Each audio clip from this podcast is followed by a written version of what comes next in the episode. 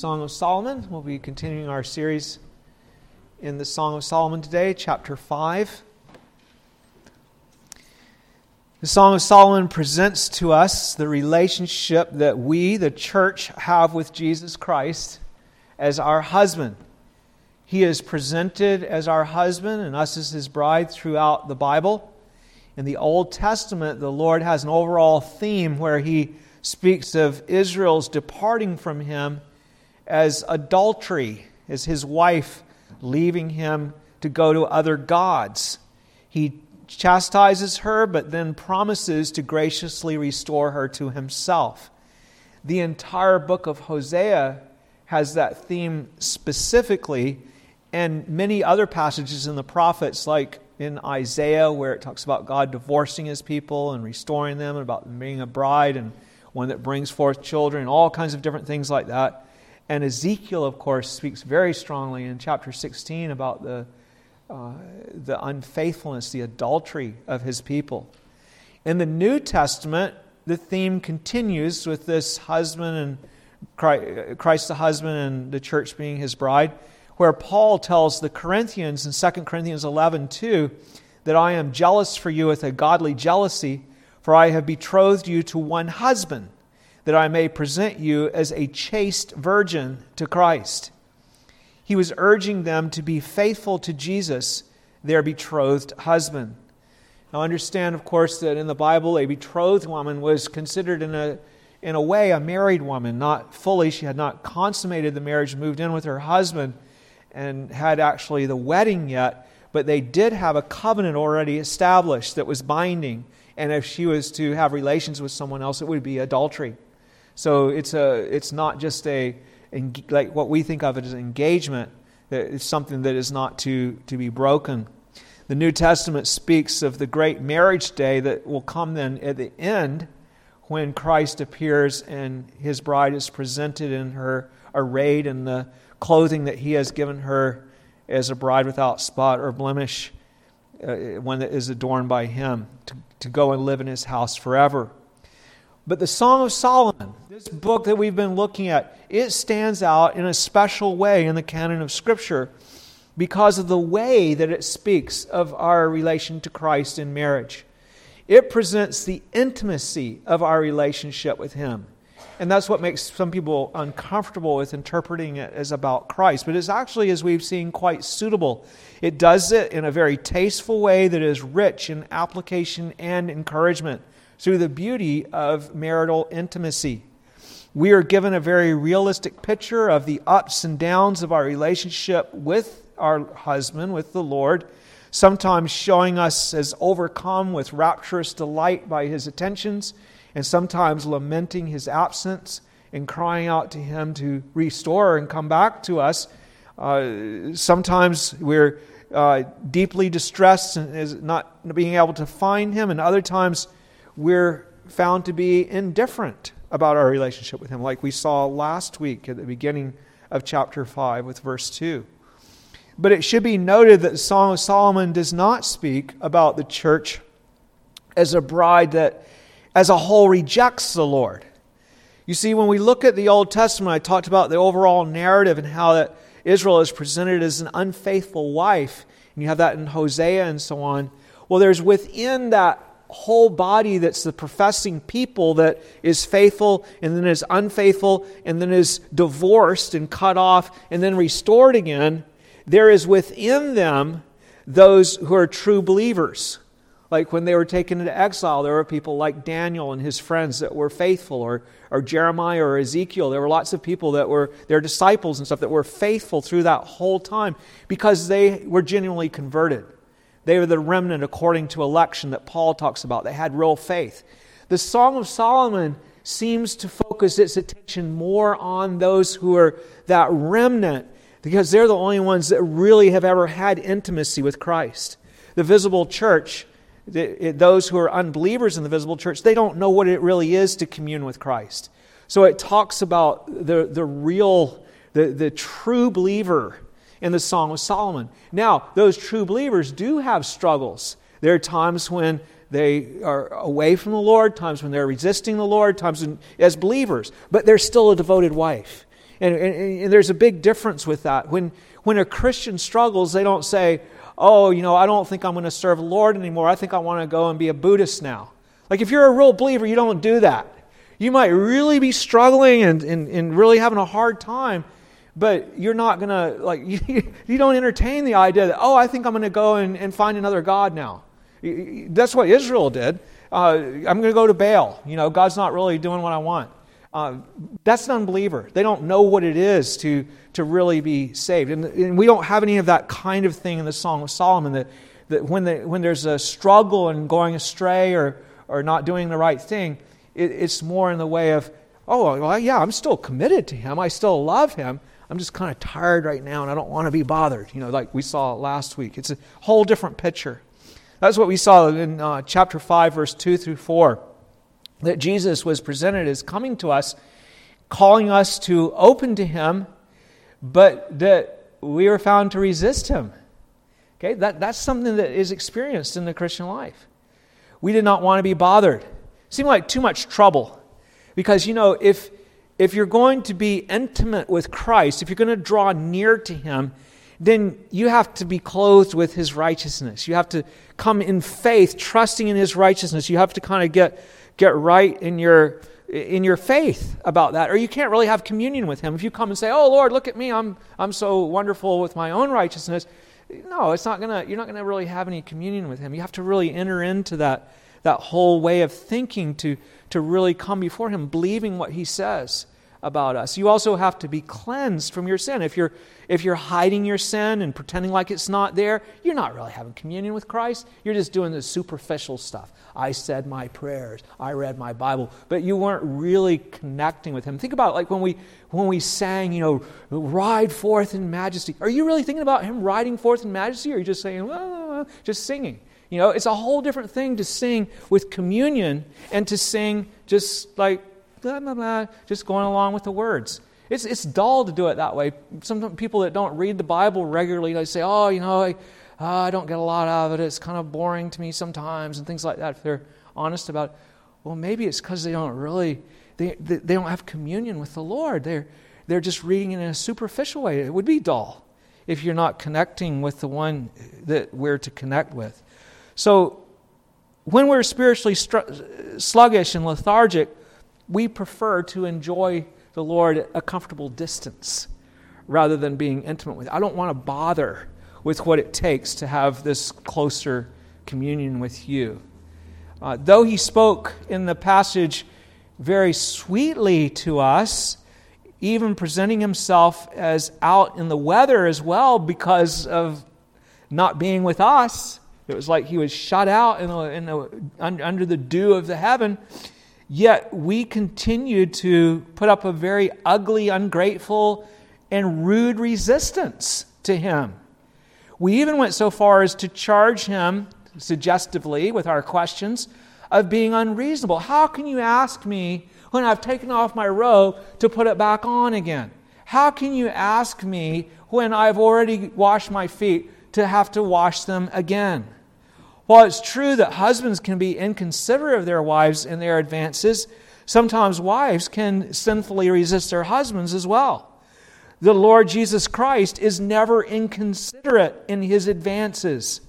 When we resist his advances, we are always the ones who are in the wrong. He's never unreasonable. We saw, however, that he intervened with us when we were in that wretched state of resisting his call to be intimate with us. He put forth his hand to the door of our heart, the door that we had shut against him, and he touched us with his powerful grace. That's what we saw in verse 4. We just briefly looked at that. I showed you how we, the bride, were stirred up when he did this so that we arose to open him. Now, I told you that we would be looking further at that this week, developing that a little bit more, and then moving on forward in the passage. So, verse 4 is kind of a, an overlap passage where we touched on it last week. We're going to pick up from it and move forward on to verse 8 this week, and we'll probably do the same thing with verse 7 and 8 next week. There will kind of be overlap uh, passages as we work through this. There's too much to do all in one sermon but um, could have divided even more than I did. But we're, we're going to read what we did last week. So, starting in verse 2, chapter 5, verse 2 to verse 4, the portion we looked at last week. And then we'll also do 4 again and verse 8 today. So, please give your attention as I read God's word to you. God's word is very precious and edifying to us when God blesses us by his Spirit. So, so here's the word of God Song of Solomon, chapter 5, verse 2. I sleep, but my heart is awake. It is the voice of my beloved. He knocks, saying, Open for me, my sister, my love, my dove, my perfect one. For my head is covered with dew, my locks with the drops of the night. I have taken off my robe. How can I put it on again? I have washed my feet. How can I defile them? My beloved put his hand by the latch of the door, and my heart yearned for him. I arose to open for my beloved, and my hands dripped with myrrh, my fingers with liquid myrrh on the handles of the lock. I opened for my beloved, but my beloved had turned away and was gone. My heart leaped up when he spoke. I sought him, but I could not find him. I called him, but he gave me no answer. The watchmen who went about the city found me. They struck me. They wounded me. The keepers of the walls took my veil away from me. I charge you, O daughters of Jerusalem, if you find my beloved, that you tell him, I am lovesick. May the Lord add his blessing to the reading of his infallible word. You see that there is something that's very disturbing here in what we just read. The song speaks of here of our husband deserting us. We come to him, we open to him, and he's gone. Nowhere to be found. We're going to be looking at this experience that characterizes believers, the bride of Christ, in their relationship with Him. This is characteristic of their relationship. The desertions happen. He sometimes deserts us. So let's begin by, though, looking back of that first going back again to, to looking at verse 4 and 5 and so on, to the change that he makes in you, his bride, when you have been sluggish and when he comes to wake you up from your spiritual slumbers. Okay, let's explore that change a little further because that's the foundation we go as those who are changed to seek him and then he deserts us and we see how radical that change is. That we who are sluggish are now those who persevere in seeking Him, even when He has deserted us. It's a very, very powerful thing. That's our overall view. So we begin then with the change that He makes in you, His bride, when you have been sluggish and He comes to wake you up from your spiritual slumbers. But before I go further with that point, I just want to be sure that you understand that if you're not a believer, you're not His bride and the things that I speak here, when I say you, I'm talking about those who are believers. It doesn't mean, however, that the passage has nothing to do with you if you're not a believer. Our gracious Lord extends calls to every person to come to Him and to be saved. See, as members of the human race, we are all sinners who have rejected God, our Creator, and have fallen under condemnation. He is the just judge, and He tells us that our conduct is so reprehensible that it calls for eternity in the place where of outer darkness where there is weeping and gnashing of teeth forever. We don't see it that way, which shows the depth of our problem.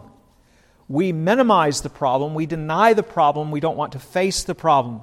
We think it a little thing that we have rebelled against the Most High God who created us, but He sees it all with the clear eyes of holy justice.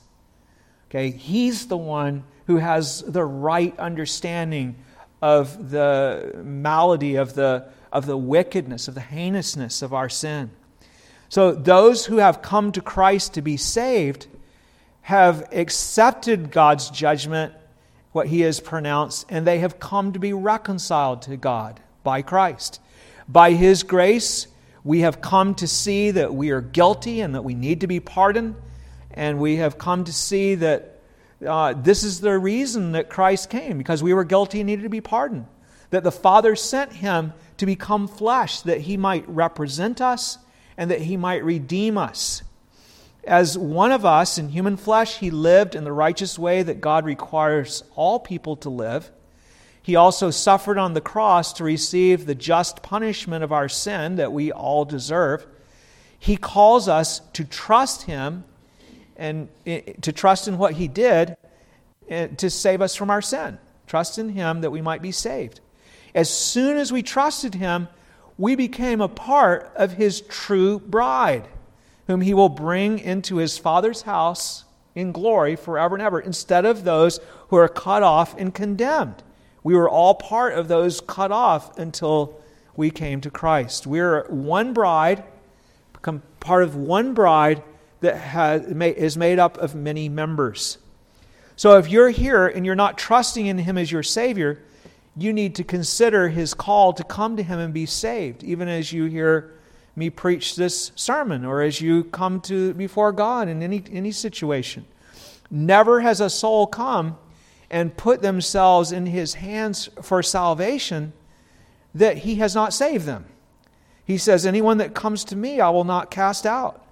He says, His call is Look to me, all you ends of the earth, and be saved. Okay, now, so let's get back with looking at now addressing the bride again, calling you the bride who are believers. Look at the change that he makes in you who are his bride in those times that you have become sluggish, and he comes to wake you up. He completely changes you from one who has no interest in letting Christ come near to one whose heart yearns for him. Your perception of his voice, of his knock, and of his call to open up and let him come in did not do it. Okay, you, you knew that it was from him. The, the word, when you knew it was his word, and when you know quite well that he wants you to come near, that He's calling you to come near. You know that it is Him.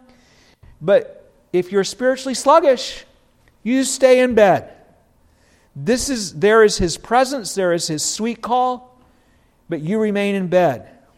The transformation does not come until He acts upon you by His saving hand in the sense of saving. Okay, we're already believers here but he works by his Spirit.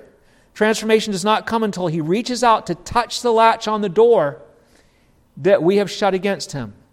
Again, we're not thinking about a real door, we're thinking about the door that we shut him out with. This is seen in verse 4. My beloved put his hand by the latch of the door, and my heart yearned for him. There was a complete change. Heart wasn't yearning before know that it is always true, apart from the working of His special, powerful grace, even after we have believed, we will be forever unmotivated to go to the trouble of arising, clothing ourselves in His righteous garments that He provides, washing our sins with the cleansing that He provides. We will not do those things. We will be, we will remain in our slumbers. We stay at a distance from Him glad to be his wife. Those that are born again, glad that he has redeemed us, thankful for what he's done, but not taking any effort to be intimate with him, keeping a distance for where we feel more comfortable from him. But I say that, that, that once that all powerful touch of his, that touch that, that cleansed lepers, that, that raised the dead, that healed the sick, once that touch comes, then we will seek him. And there'll be times when, when we need to be touched again. We'll go back into the slumbers again. We go in and out of this, this sort of thing. But once that touch comes in a situation, then you're radically different. Look at the initial response here that is the result of that touch. We see that you arise to open him to him. Verse 5 I arose to open for my beloved. Nothing can keep you in bed now. You have been aroused and you want him. You are constrained. You say, as at the start of this Song of Solomon, let him kiss me with the kisses of his mouth. You're eager to be with him and to have him express his love to you, his commitment to you. He had come to show his love, and you did not want to be bothered. And now you're aroused and you want to go to him. And look, your hands that were dry are now seen to be dripping with myrrh. The women in the East often prepare to receive their lovers by perfuming themselves with their precious ointments. And a lot of times they will put it on the back of their hand because that's a place where you know, they, it's a hot, sweaty place, and it's, that's a place where you're usually more dry, and you can, you can put this ointment on your hand. In the allegory, these spices and these ointments represent the fruits that you bring forth that so delight him. We've seen that in the song, in the Song of Solomon, haven't we? That, that he rejoices in the, in the oils, the perfumes, all of these things of his bride. Your think, what is it? The fruits that you have in your life that he cherishes. He loves to see our love for him. He loves to see your joy in Him. It's a fruit of the Spirit. He loves to see your trust in His goodness. So that if someone speaks ill of Him, you disregard that. You'll have nothing to do with that. Your submission to Him, your admiration of His beauty and His majesty, seeing Him as we sang about riding forth in majesty to conquer His enemies. There's a, there, there's, your heart is moved. This is my husband who is going forth to do good. The oil represents the anointing that you have from the Holy Spirit when Christ touches you with his transforming, powerful touch that produces all of these delectable fruits. Even one look from his bride makes him delighted, over, over, overjoys him. There is such a profusion of these priceless oils that they're dripping off of your hands as you put your hand on the latch to open the door that you had closed against him, that you had left locked. You now are reaching to open that door, and these oils, you're all ready with love to him and joy in him to meet him. And so, you who are shut up, open to him. Verse 6. Okay, she see she verse 5, she rose to open. She had these oils on her hand. Now she goes over and she actually opens. Verse 6 I opened for my beloved. He is now most welcomed to come into you. The one that you shunned before is welcome to come. Opening to him is really, really faith. That's what it is. As James Durham says, it is the heart yielding to his call, actually consenting to be his. Okay, he says, Open to me, and you open to him. I am yours, Lord. She wants to be a mansion for him to dwell in. Okay, a house, a dwelling place, a temple, if you will, for him to dwell. She is saying, I give myself to you to be holy for you, to find my life in you and in your saving work. I am your bride, joined to you forever. Like Ephraim is quoted to say in Hosea after he is restored, what have I to do with idols anymore? I belong to you now, Lord. I belong to my husband. I don't want those other lovers. This is such a marvelous thing. Let me say to any of you who may be shutting Christ out right now and refusing to let him come in, don't continue that. It's a miser- miserable way, miserable way to live. Open the door and let him come. What's the point? Why would you shut out the Lord of glory if he wants to come near to you? If, if you're a believer, you know how much better it is to commune with him. If you don't, you need to find out. If in your slumbers you're deceived because you think that it's not worth the trouble. You think that it'll be too hard, even though He's the one that gives you the righteousness, even though He's the one that cleanses you. You're grossly mistaken, though. You're making misery for yourself as long as you resist Him. Now, I'd like to tell you that if you open to Him, then you'll immediately find Him. Like right away, you'll have communion, delightful communion with Him as soon as you open the door. But I can't tell you that. Because the Word of God doesn't teach that. It teaches that sometimes you won't. And this passage teaches that sometimes you don't. So, the next thing that we need to look at from this text is that sometimes you will open to Christ only to find that he has deserted you. Now, that's exactly what's described in, in verse 6 desertion. Okay, she opens, Solomon 5 6, I open for my beloved, but my beloved had turned away and was gone.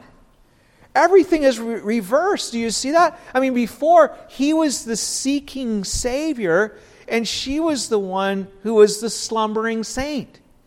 Now she is woken up, and she's the one that's seeking, and he's gone. He's nowhere to be found. Is this a cruel joke? He touches you and arouses you so that your heart goes out to him and you want to come to him, and then he goes away? What is going on here? What a great disappointment this is. You are ready to commune with him already, with even graces dripping off of your hand, but now he's gone. Gone. It repeats the word as a lamentation. Uh, language, there's a repetition. My beloved had turned away, gone. Turned away, gone. You remember how your heart had gone out to him when you finally heard his voice with faith. When his powerful touch opened your heart to receive his call to open to him. She says, My heart or my soul leaped up or it went out from me or out of me when he spoke. It was, it was overwhelmed. My soul, I, I, it, it, it went out of me when he spoke. What does she mean? We saw when she spoke, when he spoke that she didn't respond, that it wasn't enough. No, but when he touched her, then those words together with the change in her became powerful so that her heart went out and she's ready to come. And she goes to him with great desire and delight. You are all in, you see. Your, your, your soul had gone out to him. You were ready to come near, but he's gone. He's gone. This is a reality of the Christian life, a experience that Christians have. Now you say, wait, now is this just a Song of Solomon here? You know, does he, he desert people like that? Yes. Did you ever read the Psalms? what about David? David certainly knew all about this. The saddest notes in the Psalms are his laments when he has experienced desertion from the Lord. Now, he knows, of course, sometimes it's because of his sin, like in Psalm 32 or 51 or something like that, and he needs to repent. But even times when David is just ostracized, he's, he's just cut off, like Psalm 42 that we sang, when God is far away. How does he cry out to the Lord? How often does he cry out to the Lord to return to him, that, that he might find the Lord again? To, that God would lift up the light of his countenance upon him. His smile would return and, and his perception. Our, our Lord Jesus himself had to bear this as well. You know that the voice of David in the Psalms is ultimately his voice. He cried out to the Father when he bore our sins on the cross. He cried out and said, My God, my God, why have you forsaken me? Why have you deserted me? What are these desertions then? Certainly, it is not that the Lord has ceased to be omnipresent, is it?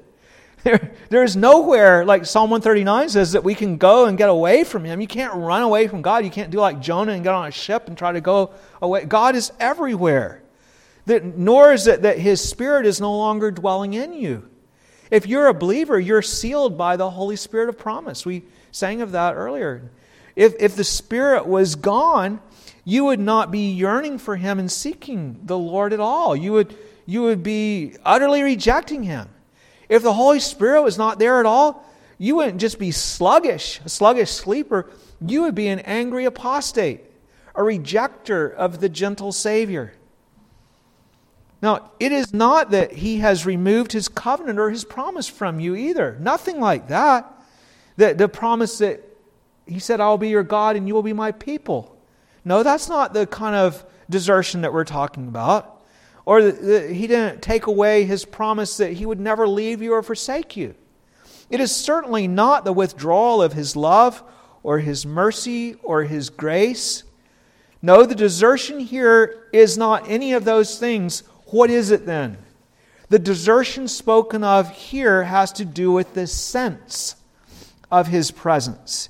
It is the sweet communion we have when we are fully able to enjoy him, to perceive him, to delight in him, to sense his smile upon us, to see the glory of our Lord. It is what Jesus referred to in John 14. We've looked at it some in the Song of Solomon when he promised that he and the Father would come to us and manifest themselves to us when we love him and keep his commandments. He said, We will come and manifest, her, make ourselves known to you. Poole calls this uh, taking away, this deprivation, the removal of his comfortable presence. Okay, he's always present but it's the removal of a sense of his presence, of comfortable presence. You are unable to connect with him as a bride to her husband. But why? Why does he desert us like this? Well, know that he has good reasons for deserting us. First of all, he deserts us to chasten us. That's right. The Bible teaches us that those he loves, he chastens if we're going to grow, we need to see clearly the wrong that we have done. And our tendency is to gloss over the wrong and to minimize it. We had resisted his call here in this account, the call of our dear husband who wanted to commune with us. We resisted that. That's a wretched thing to do. We have rudely turned away, left him out in the night, declaring that we can't be bothered just now. We want to take our rest from Him. We don't want to come nearer to Him or Him to come nearer to us. By arousing us as He did with His touch and then withdrawing, He strikes us with His chastisement in the most possible, most effective way possible. Think about it. It causes the wrong of what we have done and perhaps wanted to gloss over to sink in. Because she realizes she's coming she's expecting to see him. She opens the door and he's gone. She realizes, I resisted him. That was a horrible thing that I did. It's not a little thing, it's a big thing. He chastens us. Second, all this is very much related to this to humble us. We're much too proud. We forget that we're not worthy of the least of his mercies. Remember Jacob when he was chastened and afflicted? That's what he remembered. Lord, I'm not worthy of the least of your mercies. When we're praying out to him in a time of desertion and distress, we learn that. We come to grips with that. I don't deserve for you to hear me, Lord. But you're merciful. We begin to focus on who he is instead of how deserving we are. We forget that we deserve to perish in the lake of fire. By deserting us for a while, we're able to see our unworthiness. Humility is actually very sweet to you if you're a true believer. Not if you're not a believer, but it draws your eyes away from your own merit. And so you don't have anywhere to look if, if you're not a believer. But if you are a believer, it draws you away from your own merit so that you see, I don't deserve anything. And He is so gracious. And you begin to see the beauty of who He is. See, you're not looking at things in the right way when you're trying to bolster up yourself somehow. But when you're humbled and you see yourself as you really are in God's eyes, then you're able to see clearly who He is. And when you see who He is, it brings joy and delight to you. If everything's muddied and he's, he's just down here and there's not really much to look at with him because you're all puffed up.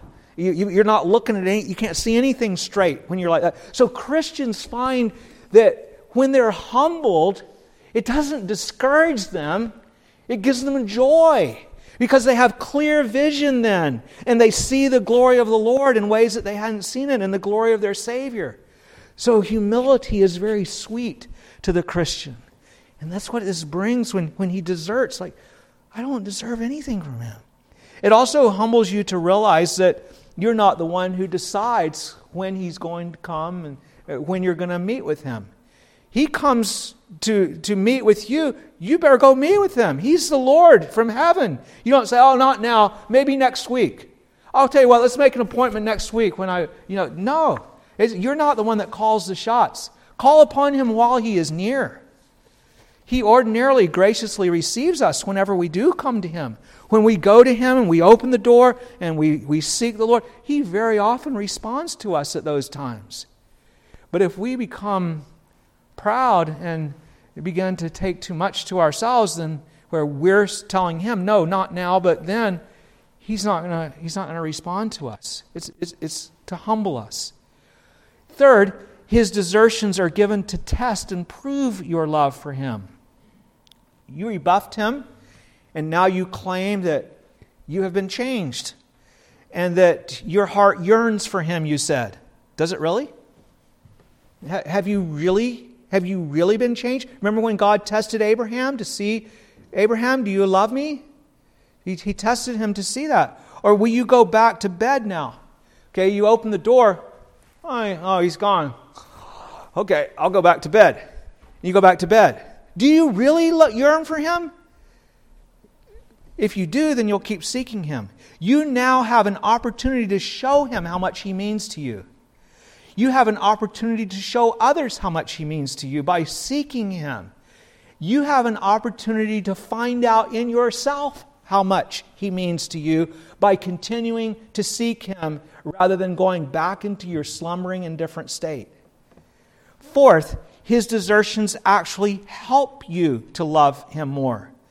When you do that, when you keep seeking Him and, and yearning for Him, as the old saying goes, absence makes the heart grow fonder when he deserts you after you have resisted him and then been transformed so that you yearn for him, you realize just how wonderful he is and how wonderful it is to be with him. You miss him and you begin to think about him, and all the more that you think about him, the more you see his beauty, and you, you think about all the things that are said of him in the, in the Word of God, and, and, and it changes your, your, your affection grows stronger, your love grows deeper. Think about what he's done for you. Now, we'll have a lot more to say that, about that in future sermons when we look at when the bride starts talking about, you know, what is your beloved more than any other beloved? And she starts pouring out all of these things that he is to her because she's, she's deserted from him. She's thinking about who he is. Like you look at someone's picture when they're gone. You don't look at it when they're, when they're there, you look at them. But you're, you're thinking about all that they are and the love is increased. Fifth, his desertions prepare you for the joy of his return. He will return to you. These desertions are not permanent for the Christian. He, he delights to be with us. He's doing this for a, a definite purpose. He will return, and when he does, how much sweeter your relationship will be than if he had never deserted you at all because you've been through this whole experience of, of yearning for Him, seeking Him, love developing, all of those things. And now when He comes back, it's better than it would have been if you'd just gone opened the door and He'd been right there. This is the way that He works. And sixth, in a similar way, His desertions prepare you for heaven. When you cannot find Him in this world at times, it causes you to set your affection on the things of glory, on the hope of glory. When we will never ever again be separated from Him. It prepares you even for greater enjoyment in heaven, too, that in heaven you'll look back and you remember how it was on the earth. And you'll delight in the fact that now you're constantly in the presence of His glory, knowing of His nearness. So you see, His desertions are not without purpose, they are actually quite full of purpose. They are for our own good and they are for His glory. Now we move to our third thing. When He has done a transforming work in you to restore the yearning of your heart for Him, you will continue to seek Him even though He has deserted you. This is ironic. Even though He has deserted you as far as your sense of His presence, He is actually the one who is sustaining you the whole time in your seeking by His powerful grace. That's right. The only reason that you keep seeking Him when He has deserted you is because He is upholding in you that seeking by the working of His Spirit. So, what did you. let, us look at what you did as soon as you opened the door and saw that he was gone. Because he has touched you, you see, with his grace. What did you do? You opened that door, you saw that he was gone. We're told from the middle of verse 6 I sought him, and, but I could not find him. I called him, but he gave me no answer.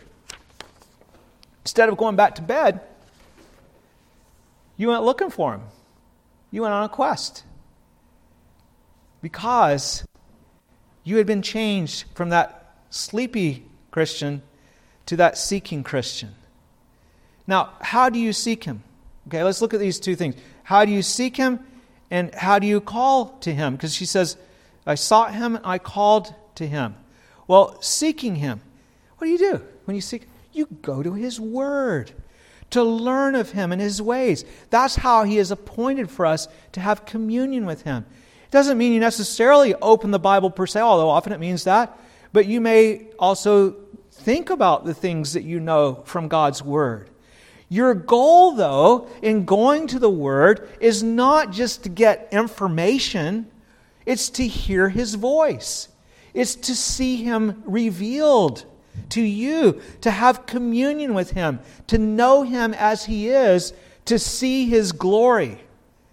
None of that stuff where you read your Bible and say, Oh, I did my Bible reading, and you check it off and you go on your way. That's just stupid. I mean, not that it's bad to necessarily have a plan that you check, but that whole reading, the purpose of it, what are you doing? You're looking to have communion with Him. You're not just looking to fulfill a duty that, there, I read my Bible, I'm good now. No, you're coming seeking Him, seeking to know Him as He reveals Himself to us in the Scripture. And how about the calling on Him? What about that? Calling to Him. Well, by prayer, of course, you plead with Him to come to you and have communion with Him. You, with you. You plead with Him like Moses did Show me your glory. Reveal yourself to me. You search your heart and you make your confession of your sin to Him and you cry out to Him for renewal. Lord, cleanse me. You pray for Him to come and minister to you, to deliver you, to comfort you, to encourage you, to enable you to walk in the ways that are pleasing with Him. You want to offer the fruits that He has given you to Him, to come to your garden. See, it's not just saying your prayers, just rattling off your now I lay me down to sleep or something. It is a true seeking, a genuine heart cry for communion with God that we're talking about here. And even though you at first seek and do not find, and even though you cry and do not have the blessing of His answer, you still don't go back to bed. Hey, what about after that? You know, she looks around, you know, where did he go? You know, over here, he's over. Hey, hey, where are you? I'm here. Oh, oh well. And then she goes back. No, she doesn't do it still. What does she do next? What, where do we find her next? We find her going about the city. His work of grace continues, so the seeking goes on. You seek him in public ordinances.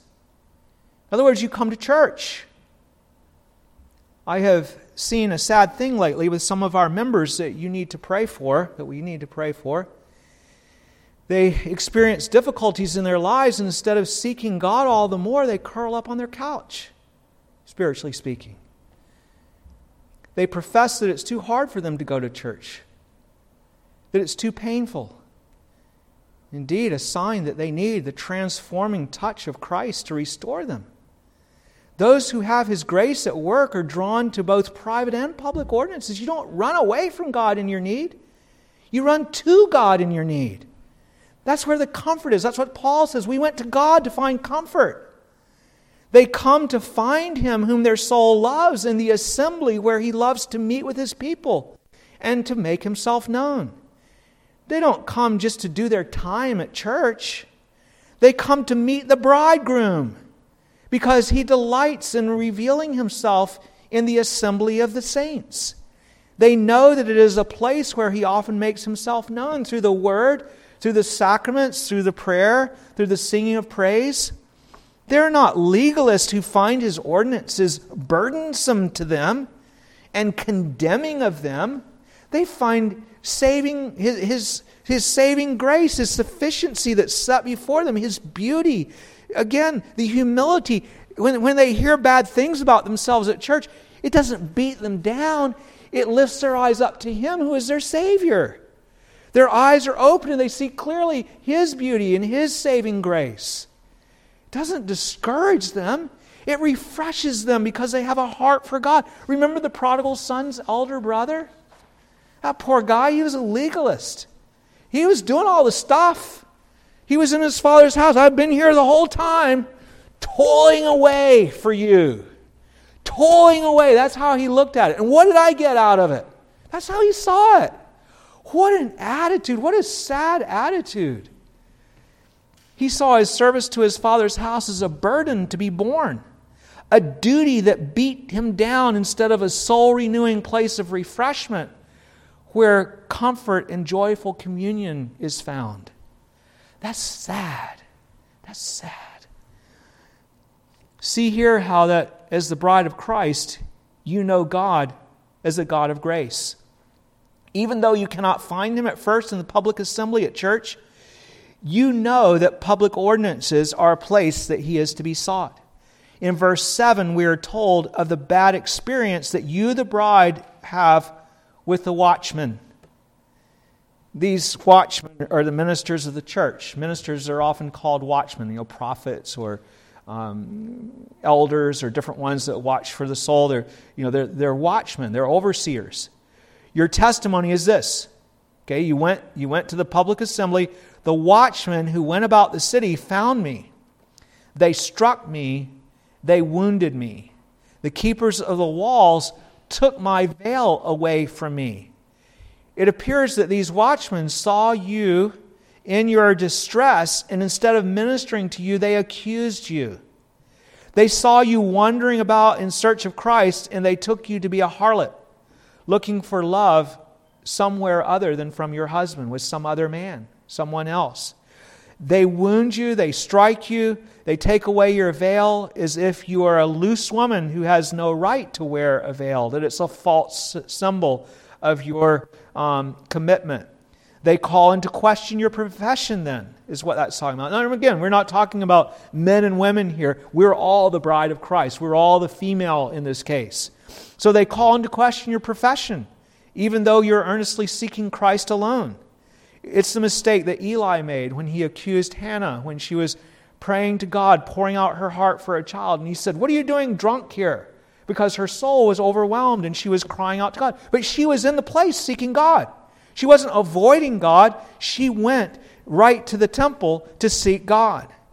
It is the mistake that Jesus' disciples, and not just Judas, made when they accused the woman who poured out the precious oil to anoint Jesus as being prodigal of wasting, of not being responsible with her thing, when it was an act of pure devotion to Christ. They misread her. The watchman got it wrong.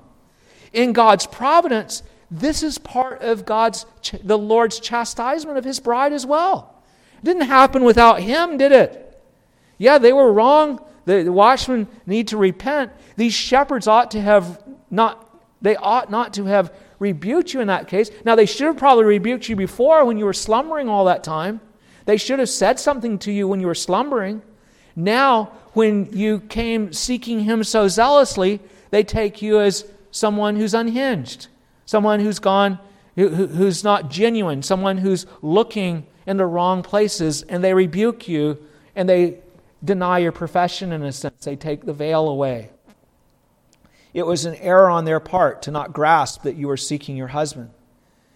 But look, I say, look at the exemplary response of the bride who has been touched by the Lord Jesus Christ and his Spirit, by his transforming grace. Look at what she does. The bride's beautiful, unyielding quest for him seeking of him is seen in her conversation with her friends, the young disciples in the church who are called the daughters of Jerusalem. Again, we're not just talking about women here, we're talking about men and women. We're all daughters of Jerusalem in the church. In verse 8, she charges them. She says, I charge you, O daughters of Jerusalem, if you find my beloved, that you tell him, I am lovesick. Now, do you get the point here? Do you see this? She is about one thing finding him whom her soul loves. That's what she's concerned about. She does not complain that you know, he, he did wrong to me. He called me, I went and opened, and then he was gone. He left me, he deserted me. No, no, she doesn't think that way about him at all. No, he's her Lord, and she knows she's the one that did wrong. And, and she's just saying, I've just got to find him. I've got to find him. Nor does she complain about the watchman who wounded her and took away her veil, marking her out as an ungodly woman. Those things are not, those aren't the thing that she's concerned about. She's concerned about him. She wants to be with him. What matters is finding him. And so she solemnly charges these fellow members. She tells them that if they should find her beloved, maybe they have communion with him. She's not finding communion with him. But if they do, that they must intercede for her. They must tell him, tell him that I am lovesick if you see him. This is like being homesick, isn't it? When you're homesick, it doesn't mean you hate home, it means you love home and you hate being away from home. If you're lovesick, you, you love love and you, you want to have this love for him and you, and you hate being away from him. The bride of Christ is lovesick because she's away from the one that she loves. She says, Tell him, I, I'm, I'm lovesick. I, I, I miss him. I want him. This is just what you will do as the bride of Christ when you love Christ and can't find him. You'll ask others to pray for you. Yes, you will be humble enough to tell your Christian friends. Not tell them how you have been wronged, but of how you are estranged from Christ and that you want to find him again. You will ask them to pray for you. Perhaps some of them will have access to him that you lack right now. So you will ask them to pray for you. Think about the Apostle Paul. He asked the people of God to pray for him. Do you realize how important that is? Do you realize how important that is from both sides? You need your brothers and sisters in the church to pray for you. And when you're estranged from God and you're not having communion, ask your brothers and sisters, ask them to pray for you. Say, I need you to pray for me. I, I'm far away from God and I want to I want to come near to him and I can't find him. Pray for me. And and, and uh, you also, if you're one that is being asked to pray for others, you need to take that very, very seriously. You know, we don't just need the prayers of one or two people in the church, we're a body.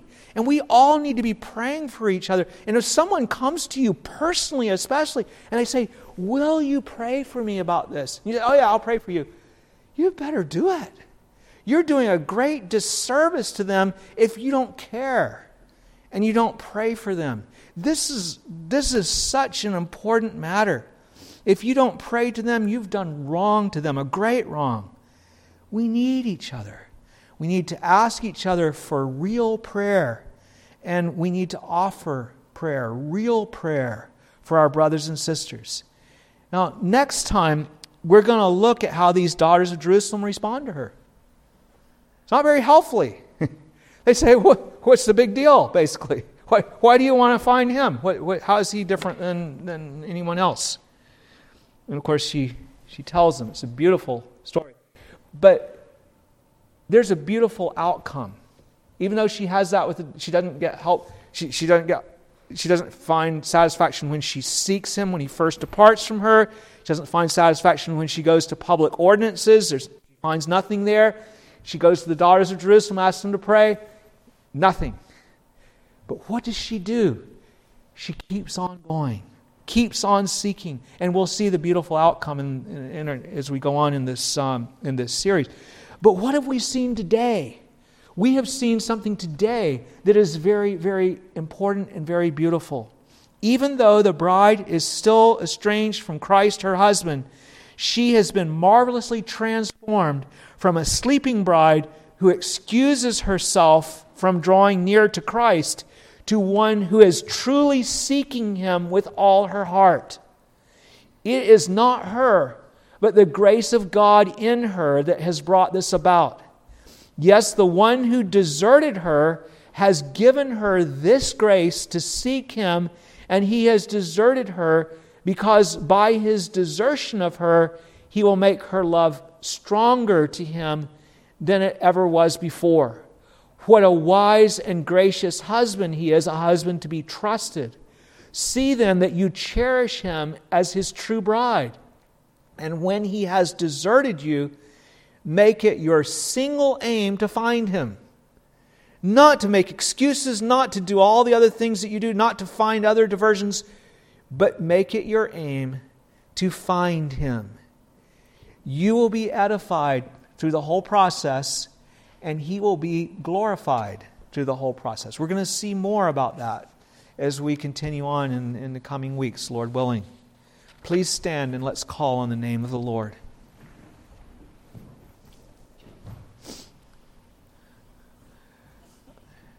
Our gracious Heavenly Father, how we thank you for the precious truths that we have seen in your word today that you, in your wisdom, do what is necessary for our reformation, for our progress in our relationship with you. That even though sometimes it seems that you are deserting us, and in fact, you are doing so, that you have a purpose in it.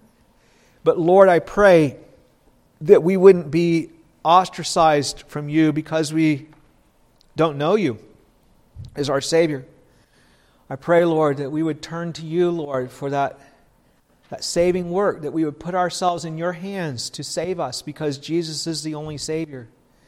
And we pray, Lord, that we would know your salvation, but then we also pray that we would know communion with you as your bride, that we would know what it is to walk with you, that we would know what it is to see your glory and to know of your smile upon us, to have you lift up the light of your countenance upon us and to be gracious to us.